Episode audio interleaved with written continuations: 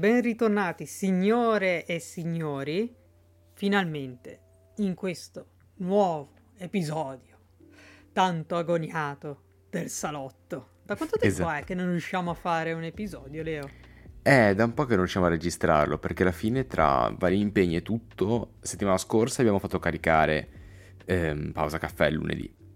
E quindi finalmente ci troviamo con un episodio che da tanto tempo vogliamo fare, canonico, come appunto eravamo abituati sin, dall'inizio e possiamo appunto partire con questo piccolo, diciamo, mh, Tributo, dis- questo omaggio, tributo, un possiamo discorso, dire. comunque sia un quattro chiacchiere su Blade Runner. Per chi non lo sapesse, Blade Runner è un film del 1982, regia di Ray Esatto. Ridley Scott, con Harrison Ford, Shaw Young, eh, James Olmos. Per chi non lo sapesse, James Olmos è eh, un attore che ha interpretato successivamente Battlestar Galactica, che si trova di nuovo immerso fra gli androidi, si può dire, Esatto. e l'immenso, il grande Ruth che è Esatto. stato fenomenale in questo film, che è il film che l'ha lanciato a Hollywood. E anche, E- diciamo, il, su- il suo monologo è anche quello che ha reso il cedere il film Sì. sotto un certo punto di vista. E eh, mi vie- vorrei anche citare, per la prima volta in, que- in un film, che parliamo di un film, la colonna sonora di Vangelis, che è stata secondo me il tocco di classe. Colonna sonora di cui lo stesso Dick, che non di sfiga, morì appunto nello stesso anno dell'uscita del film, comunque elogiò durante le fasi di preproduzione perché le riteneva perfette per rispecchiare quella che era, diciamo, la sua idea, la sua immagine, anzi il suo orecchio, che immaginava appunto per un ipotetico film sul suo libro. Sì, delle note blues, jazz, infatti eh, per chi ne avesse voglia consiglio di ascoltare su YouTube, Spotify, dove volete, Blade Runner Blues. Eh, che è il, il dem di tutto il film, cioè proprio un qualcosa di incredibile. Ora eh, chiudete gli occhi e immaginatevi una città che- in cui piove e voi immaginate Blade Runner in quel momento. State immaginando tutto l'intero film di Blade Runner perché è, è È ambientato nella sotto la pioggia. pioggia, sotto la pioggia. Tra l'altro, se sentite piovere, non è sound design, sta piovendo oggi. E la cosa anche curiosa, adesso faccio una piccola parentesi sulla colonna sonora. In un periodo storico in cui, appunto, comunque il sci-fi andava molto di moda, no? Si tendeva sempre a fare delle colonne sonore molto elettroniche. Sì, Invece, per Blade Runner è stata fatta una scelta, secondo me, impopolare, ma altamente approvata, che poi col tempo è stata anche abbastanza rubata, tra virgolette. Utilizzare un genere più classico, più anche estraneo a quello che è appunto il periodo storico mh, futuristico a cui è ambientato il film e adattarlo perfettamente. Perché veramente poi successivamente anche Cowboy Bebop riprenderà il blues eh, come colonna sonora da Esatto. utilizzare. Cowboy Bop fa una cosa diversa ancora, l'abbiamo parlato in un episodio, utilizza il blues, addirittura la musica blues come legante tra gli episodi, ma comunque sicuramente ha influenzato anche quello perché perché tanto parliamo di Blade Runner come un cult? Perché sostanzialmente ha fatto a scuola qualsiasi cosa in ambito sci-fi uscita dopo il, suo- dopo- dopo il film. E non parlo soltanto del mondo, diciamo, cinematografico, anche nei videogiochi, se qualcuno ha mai giocato a Mass Effect e se non l'avete fatto, fatelo adesso. Lo dico semplicemente. Anche fatelo. semplicemente eh, per citare il più, cioè non il più famoso, ma il più recente, Cyberpunk eh, 2077, Neanche dirlo. Fallout niente. 4. Fallout 4, eh, la trama principale si basa sulla ricerca di questo istituto che crea sintetici. Sì, sì, no, il Tutta tema, del trama è sinte- questa, cioè. il tema del sintetico, del comunque anche della ricerca e della formazione di identità da parte di una- un essere che non ha un animo, non ha, non ha un'umanità, è stato ripreso in mille, mille salse diverse, in libri, film, videogiochi, musica a livello di scrittura dei testi, cioè da qualunque parte. Quindi sicuramente Blade Runner e prima ancora il libro ho ispirato, su cui si basa, hanno fatto scuola. Però, cercando di essere molto veloci perché vogliamo anche un po' parlarvi del sequel recentemente uscito. Di cosa parla Blade Runner? Ambientato nel 2019, che eh, ovviamente per il 1982-81 è il futuro, per noi ormai è il passato, per loro era ormai un futuro sì. lontanissimo. Eh, la storia segue le gesta di Deckard, Rick Deckard, che è questo detective eh, barra cacciatore di taglie, appunto un Blade Runner, che va alla ricerca eh, dei replicanti che arrivano sulla Terra, considerati sulla Terra appunto illegali e immorali perché vanno a riprodurre la vita umana. I replicanti cosa sono? In realtà sono semplicemente dei cloni creati in laboratorio per eh, la bassa manovolanza, per scopi militari oppure eh, scopi ricreativi, diciamo così. Esatto. Nel libro viene specificato la prostituzione nel film ci va un po' più leggero, però siamo sempre su quei livelli. Sì, esatto, esatto. E appunto, se volessimo cercare di riassumere quello che è il, il concetto base filosofico dietro Blade Runner è la ricerca dell'identità. Perché questi androidi tornano sulla Terra per poter affermare, per poter sperare di diventare umani, facendosi cancellare quello che è il loro timer, diciamo, vitale. Perché loro vengono appunto costruiti con una autodistruzione che scadrà dopo quattro anni le vicende del film.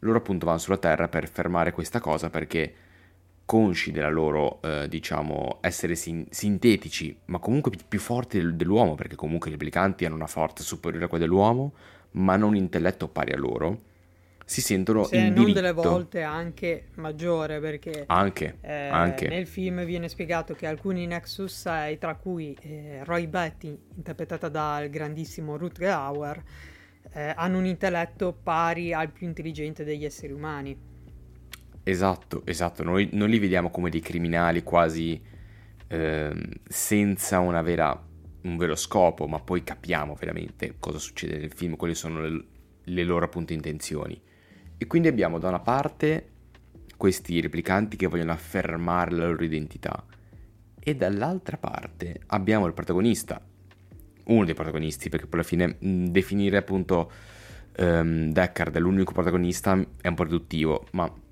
comunque il protagonista è interpretato da Harrison Ford che perde umanità.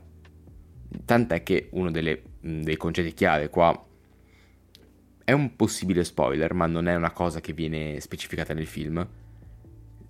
Spesso chi vede il film, tra cui me, non so te Ale, ci si pone la domanda, ma Deckard è umano o replicante? Cos'è che sancisce veramente cos'è un umano e un, e un sintetico? Cioè, qual è la vera differenza, a parte l'essere nati appunto in laboratorio piuttosto che appunto da, da una madre?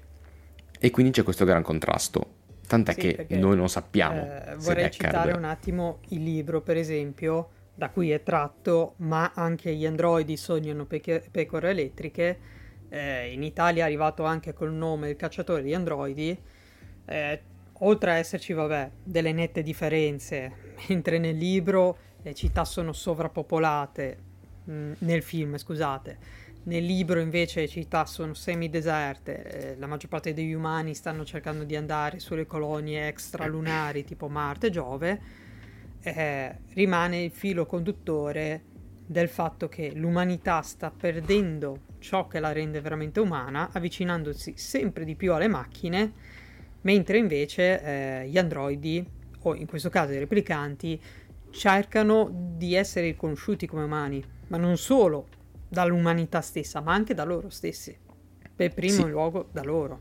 Loro Esatto. ricercano ciò che rende un essere umano umano. Infatti loro sono stati creati per essere il più simile possibile ad esseri umani senza poterlo essere e quindi loro appunto bramano questa cosa qua. Ora, mi è venuto in mente un flash che magari è molto mh, banale come paragone, l'uomo bicentenario. È lo stesso concetto. Solo che l'uomo bicentenario ti viene mostrato in una maniera più dolce, pacata, eh, diciamo anche più burocratica. Diciamo che appunto il personaggio cerca di diventare umano attraverso più che altro delle fasi anche legali. In questo caso c'è più una questione più di mm, criminalità, mettiamola così, però il concetto è questo. Ed è anche curioso adesso, ritorno a Blade Runner, come questo film possa essere interpretato diversamente in base alla versione che si vede, perché ne esistono ben nove, mm, per vari motivi, scelte produttive, scelte del regista, mm, scelte diciamo anche a livello di censura in Europa piuttosto che in America. Mm, infatti ci troviamo con una versione del film uscita al cinema che conteneva uno spiegone su tutto il, film nel finale, cosa che per me è veramente terribile. aberrante. Era veramente aberrante. terribile come... Esatto. Invece chi ha visto il film in un video ha visto la versione più vicina a quella odierna che è uscita nel 2007, che si chiama Final Cut, che in realtà è semplicemente... Mi pare che sia presente anche su Amazon Prime, perché per chi Sì. non lo sapesse, Blade Runner attualmente è presente sul catalogo di Amazon Prime. Esatto, allora se non sbaglio su Amazon Prime c'è la Director's Cut, che non è la Final Esatto. Cut, ma non differisce di niente, semplicemente nella Final Cut viene un po', diciamo, abbellita la color e un po' ammodernizzata alcuni effetti. Sì, Non diciamo è- che è più una remastered che un Mm, qualcosa in s- più. uh, sì, una remastered, un restyling, perché poi alla fine non viene toccato nulla del film. Cioè non è eh, Star Wars dove George Lucas fa quell'aborto in cui ricrea in 3D delle cose che prima erano fatte Madonna appunto. mia. Cioè lasciamo perdere, lasciamo perdere. E comunque quindi questo è il primo film che, che tutti conosciamo. Ora siamo molto veloci perché non vogliamo dilungarci troppo. Però ora faccio una domanda, anche a te, Mm, sia il pubblico che ci ascolta ma anche a te Ale. Tu sentivi il bisogno di un sequel? Sinceramente no, però dopo averlo visto, sì. sì, devo, devo dire che 2049. Esatto. Passiamo al sequel. Il sequel che è stato preceduto da mm, due o tre corti che introducono alcuni personaggi, tra cui i personaggi di Jared Leto, appunto. Ma io, quando ho saputo de- dell'uscita del film, ero rimasto un po' dubbioso. Perché tutti sappiamo che il- un sequel, dopo 40 anni, spesso porta soltanto al male. E riprendendo Harrison Ford, vi dico solo Jurassic World. Molto semplicemente. O anche pure semplicemente gli ultimi Star Wars. Esatto. che io Esatto. non ho odiato di più, proprio... Eh, Esattamente, stiamo parlando della stessa roba, però le uniche due garanzie che avevo in questo film erano il regista e il direttore della fotografia. Parliamo di Denis Villeneuve, che è stato citato da noi qualche episodio fa per eh, Dune, e Roger Dickens, che per chi non lo conoscesse è tipo il dio della fotografia cinematografica e per citare un suo film più recente sicuramente non si può non citare 1917 altro film della Madonna. Mi sento di dire che questo Blade Runner appartenga, questo 2049 scusatemi, appartenga più a Roger Dickens che a Denis Villeneuve. Perché si vede tantissimo la mano di Dickens in mille inquadrature, in mille scelte stilistiche e a livello invece registico e di sceneggiatura, cos'è che è stato interessante? Il non vedere un tentativo fallito, secondo me. Perché veramente, adesso parla di te perché tu conosci anche il libro, conosci meglio il- mondo di Blade Runner. Ma perché, secondo te, Blade Runner 2049 non è un fallimento? Ma allora, secondo me il motivo per cui Blade Runner ha avuto successo è stato il fatto che oltre a non andare a danneggiare la domanda che viene posta alla fine del primo del film precedente, cioè noi ancora oggi non sappiamo se Deckard è effettivamente un replicante un essere umano, ma rimane anche ehm, coeso, possiamo dire, cioè non va a distruggere ciò che è avvenuto prima, a No. differenza degli Star Wars. Negli Star Wars, per fare un esempio, eh, nel ritorno dello Jedi, il male, Palpatine, l'imperatore, è stato sconfitto e muore. In eh, l'ascesa di Skywalker noi ci ritroviamo di nuovo l'imperatore Palpatine. Questo è un, ret- un retcon. Retcon, non si dice. Eh, esatto. In Blade Runner 2049 questo non succede. Perché? Perché gli eventi di Blade Runner finiscono. Sì, È una remanescenza ciò che rimane. È un po' come eh, se la vita fosse andata avanti e poi vanno di nuovo eh, per vari motivi che non sto a spiegare per non spoilerare, ritornano dai vecchi personaggi. Ma c'è un buon motivo. Sì, ma tra l'altro la cosa che mi è piaciuta, adesso qua forse un piccolo spoiler c'è, ma mh, senza esagerare, Sappiamo tutti che Harrison Ford è nel film, lo vedete dalla copertina molto banalmente, ma non lo vedi fino a quasi due terzi del film. Perché secondo me la cosa bella è anche questa, cioè nel senso, come tu hai detto, la storia di Blade Runner si è conclusa, si è preso un'altra storia, quindi diciamo che la lente ingrandimento è caduto su un altro personaggio, interpretato da Ryan Gosling, e questo personaggio poi si collega col passato de- della saga, ma innanzitutto appunto il film non va a mancare di rispetto all'opera originale, anzi tenta di prendere il meglio di quel film e tenta di portarlo in una maniera nuova, se si può dire così appunto, nel ehm, cinema odierno. Secondo me fallendo su quel punto di vista, secondo me, io eh, fra i punti che secondo me sono falliti, per esempio, c'è il personaggio di Jared Leto che a mio Eh. parere non è andato da nessuna parte, era completamente cioè funzionale alla sua funzione, ma non Sì, portava nient'altro non so film. come dire, mm, per me aveva la stessa funzione del barone in Dune. Il problema è che nel- in Dune il barone lo vediamo poco, ha poca importanza, ma stiamo parlando di una saga. Una saga che appunto conterrà quel personaggio per svariati libri, che va approfondita ancora perché comunque Dune è un parte 1, cioè tante cose, mettiamolo così. Anche se il barone comunque ha molta più presenza che Jared Leto in questo film. Ma la cosa che appunto mm, mi viene a pensare è che il personaggio di Jared poteva non esistere e comunque il film andava avanti lo stesso. Cioè, lì è come sto avendo un po' un... Sì, diciamo che poteva essere semplicemente poteva andare così. Eh, Sì, cioè, un'ingenuità. Il consiglio d'amministrazione della corporazione che manda un mercenario, fine. Esatto. non serviva Esatto, nient'altro. non serviva vedere Jared Leto, mettiamolo così. Per E anche quanto perché viene anche il- introdotto prima. L'antagonista del film alla fine è il sintetico Louvre, interpretato da Sylvia Hoeks, mi pare. Sì, comunque la vera Nemesi alla fine era sto post di, di Leto. Ma comunque in ogni caso mh, possiamo mettere molto così. Se il primo Blade Runner parlava del eh, tentativo del- di un replicante di diventare umano, qua si parla di un replicante che cerca di capire chi è veramente, ma che non si pone la domanda se è umano, se è un replicante. È, è- è diverso, è molto diverso. Però Sì, tutto... qua diciamo che è molto più eh, non matriarcale, mi verrebbe da dire più eh, ingenua come filosofia, a differenza di Blade Runner che era più trascendentale, cioè cosa ci rende umani e cosa eh, non rende i replicanti umani. In Blade Runner 2049 è più una cosa del eh, essere nato o non essere nato, essere Esatto. creato. Es- esatto, esatto. Qua non si parla tanto dell'autodefinizione, comunque della definizione dell'essere, ma della sua con- del suo concepimento, mettiamola così. Sì, diciamo che c'è un rapporto eh, cioè, più simile a quello che vediamo in Death Stranding e eh, Horizon Zero Dawn, per chi non sapesse, due videogiochi che parlano proprio dei rapporti e delle- di ciò che noi diventiamo attraverso eh, le esperienze dei nostri genitori o del non aver conosciuto i nostri genitori Sì, come in. Horizon Zero Dawn. Quindi la ricerca delle nostre origini. Esatto, sono d'accordo con te.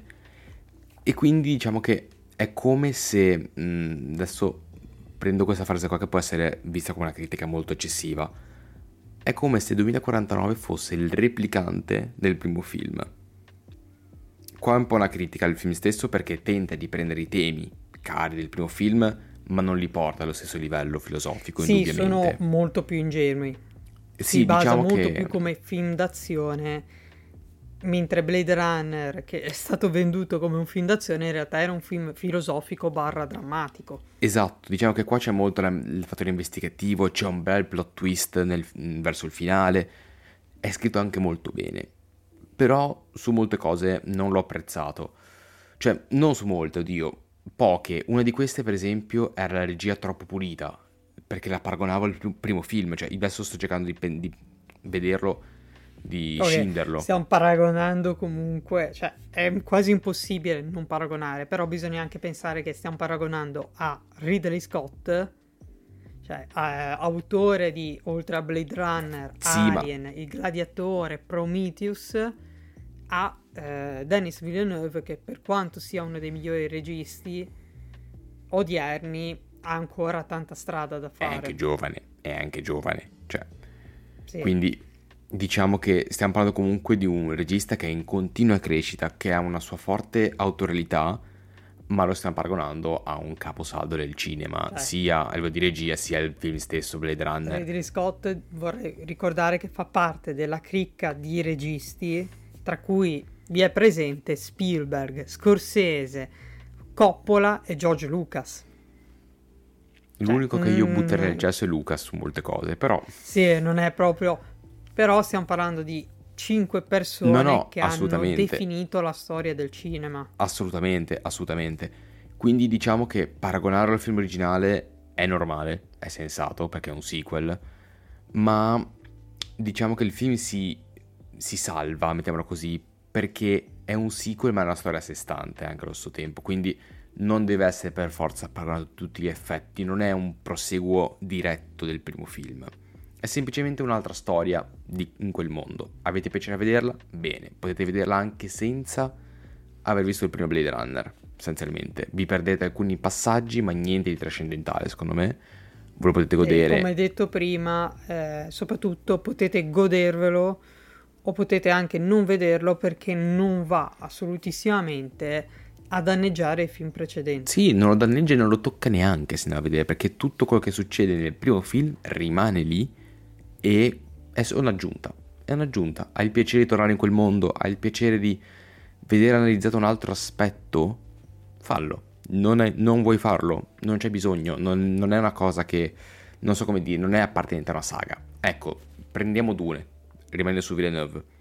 Volete vedervi Dune 2? Dovete se avete visto il primo, perché è un diretto seguito. Qua no, qua sono due storie con- diverse, con dei personaggi condivisi, ma diverse. E l'unica ecco, cosa che però a me non è- non è piaciuta, paragonandolo al primo film, ma paragonandolo anche a quello che è il, mm, diciamo, probabilmente anche il mood del libro, è che è molto pulito come film, è molto perfetto.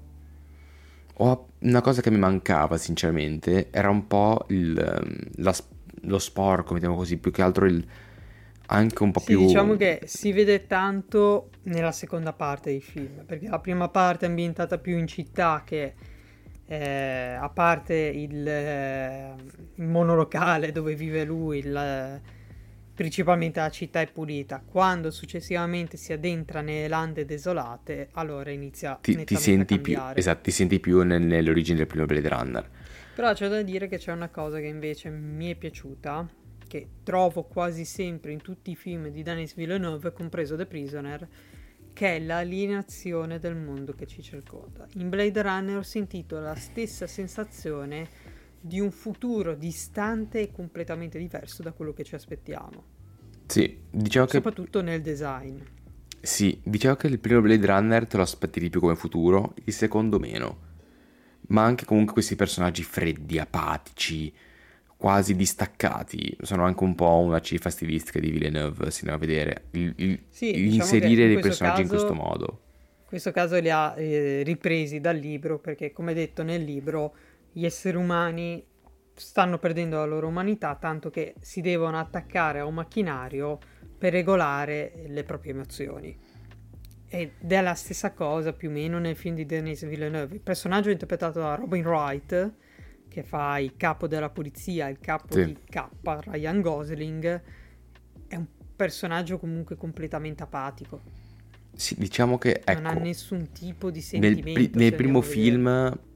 Si poteva tentare di distinguere replicante umano, qua non, non- non puoi. Sì, è quasi impossibile. Non Mm, puoi. Bisogna fare per forza questo test che fa K ogni giorno. Anzi, di paradossalmente l'unico personaggio umano è quello appartenente al plot twist. Adesso, per chi ha visto il film capisce. Il plot twist sul finale ci rivela un personaggio che abbiamo visto per tutto il film ed è l'unico personaggio che mi sento di dire, quello è un personaggio umano. Io ti dico, il personaggio che mi è sembrato più umano di tutto il film è Joy. Anna de è. Armas. È vero. Ed è un ologramma perché è un'intelligenza artificiale. Non è neanche un replicante, è a tutti gli effetti un Alexa. una Siri, cioè... Sì, sì. Ed, ed è bello perché quell'intelligenza artificiale si era tanto legata a un replicante a tal punto da cercare di emulare i sentimenti che provava il replicante, che allo suo tempo erano un'emulazione dei sentimenti umani. Quello era molto interessante, effettivamente, quello era molto molto interessante. E ultima menzione al film è anche la colonna sonora di Zimmer combinata alla colonna sonora originale del primo Blade Runner. Un mix fenomenale. Un mix veramente fenomenale. Zimmer, vabbè, è una garanzia. È una garanzia. Continuo a sostenere che Vangelis abbia fatto un ruolo anche migliore di Zimmer. Sì, sì. Ma anche Zimmer non è una delusione. Cioè, non voglio dire una, che... una, bestemmia, ma Zimmer ha fatto un po' il suo. Cioè, nel senso, mh, non è la colonna sonora di Blade Runner 2049 quel che sentiamo. È una musica di Zimmer. Cioè, che ci sta, perché Zimmer ha il suo marchio. Però Vangelis è riuscito veramente a creare un qualcosa che facesse parte dell'universo di Blade Runner. Invece Zimmer... Qualcosa di unico. Esatto. Ho visto un po', non so come dirti, ok, questo facile, lo so fare, è il mio.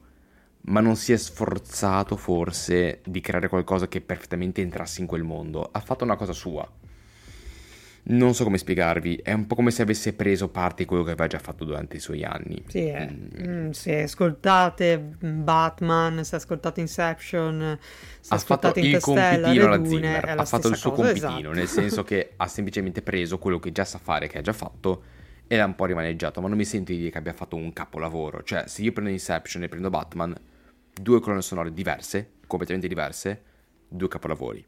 Due grandissimi capolavori. Qua invece mi sento di dire che è un po' un ripescare quello che è già stato fatto nei suoi anni, senza fare mm, tanto di più. Beh, è una mia opinione, per comunque la colonna sonora è clamorosa, non si discute. Beh, Bene. direi che con questo è tutto. Vorrei lasciarvi soltanto con eh, la scheda del film che potete trovare ovviamente sul catalogo Netflix in questo caso. Quindi potete trovare eh, Blade Runner del 1982 di Ridley Scott con Harrison Ford, Sean Young, eh, Ruth Gower e mm, James Olmos su Amazon Prime appunto. Su Netflix invece potete trovare Blade Runner 2049, regia di Denis Villeneuve con Ryan Gosling, Anna Dermas, eh, il grandissimo e sempre Harrison Ford, Dave Bautista e Robin Wright. Esatto, questi sono... ovviamente. È Leto inesistente. Quindi ragazzi... Un manichino che fa già Red Leto. Perché... esatto, esatto. Quindi ragazzi, con questa piccola chiacchiera su Blade Runner è tutto. Ci vediamo venerdì con Pausa Caffè, se ci saranno notizie particolari. Adesso vedremo cosa ci aspetterà in questi giorni. E buona giornata. Bye bye.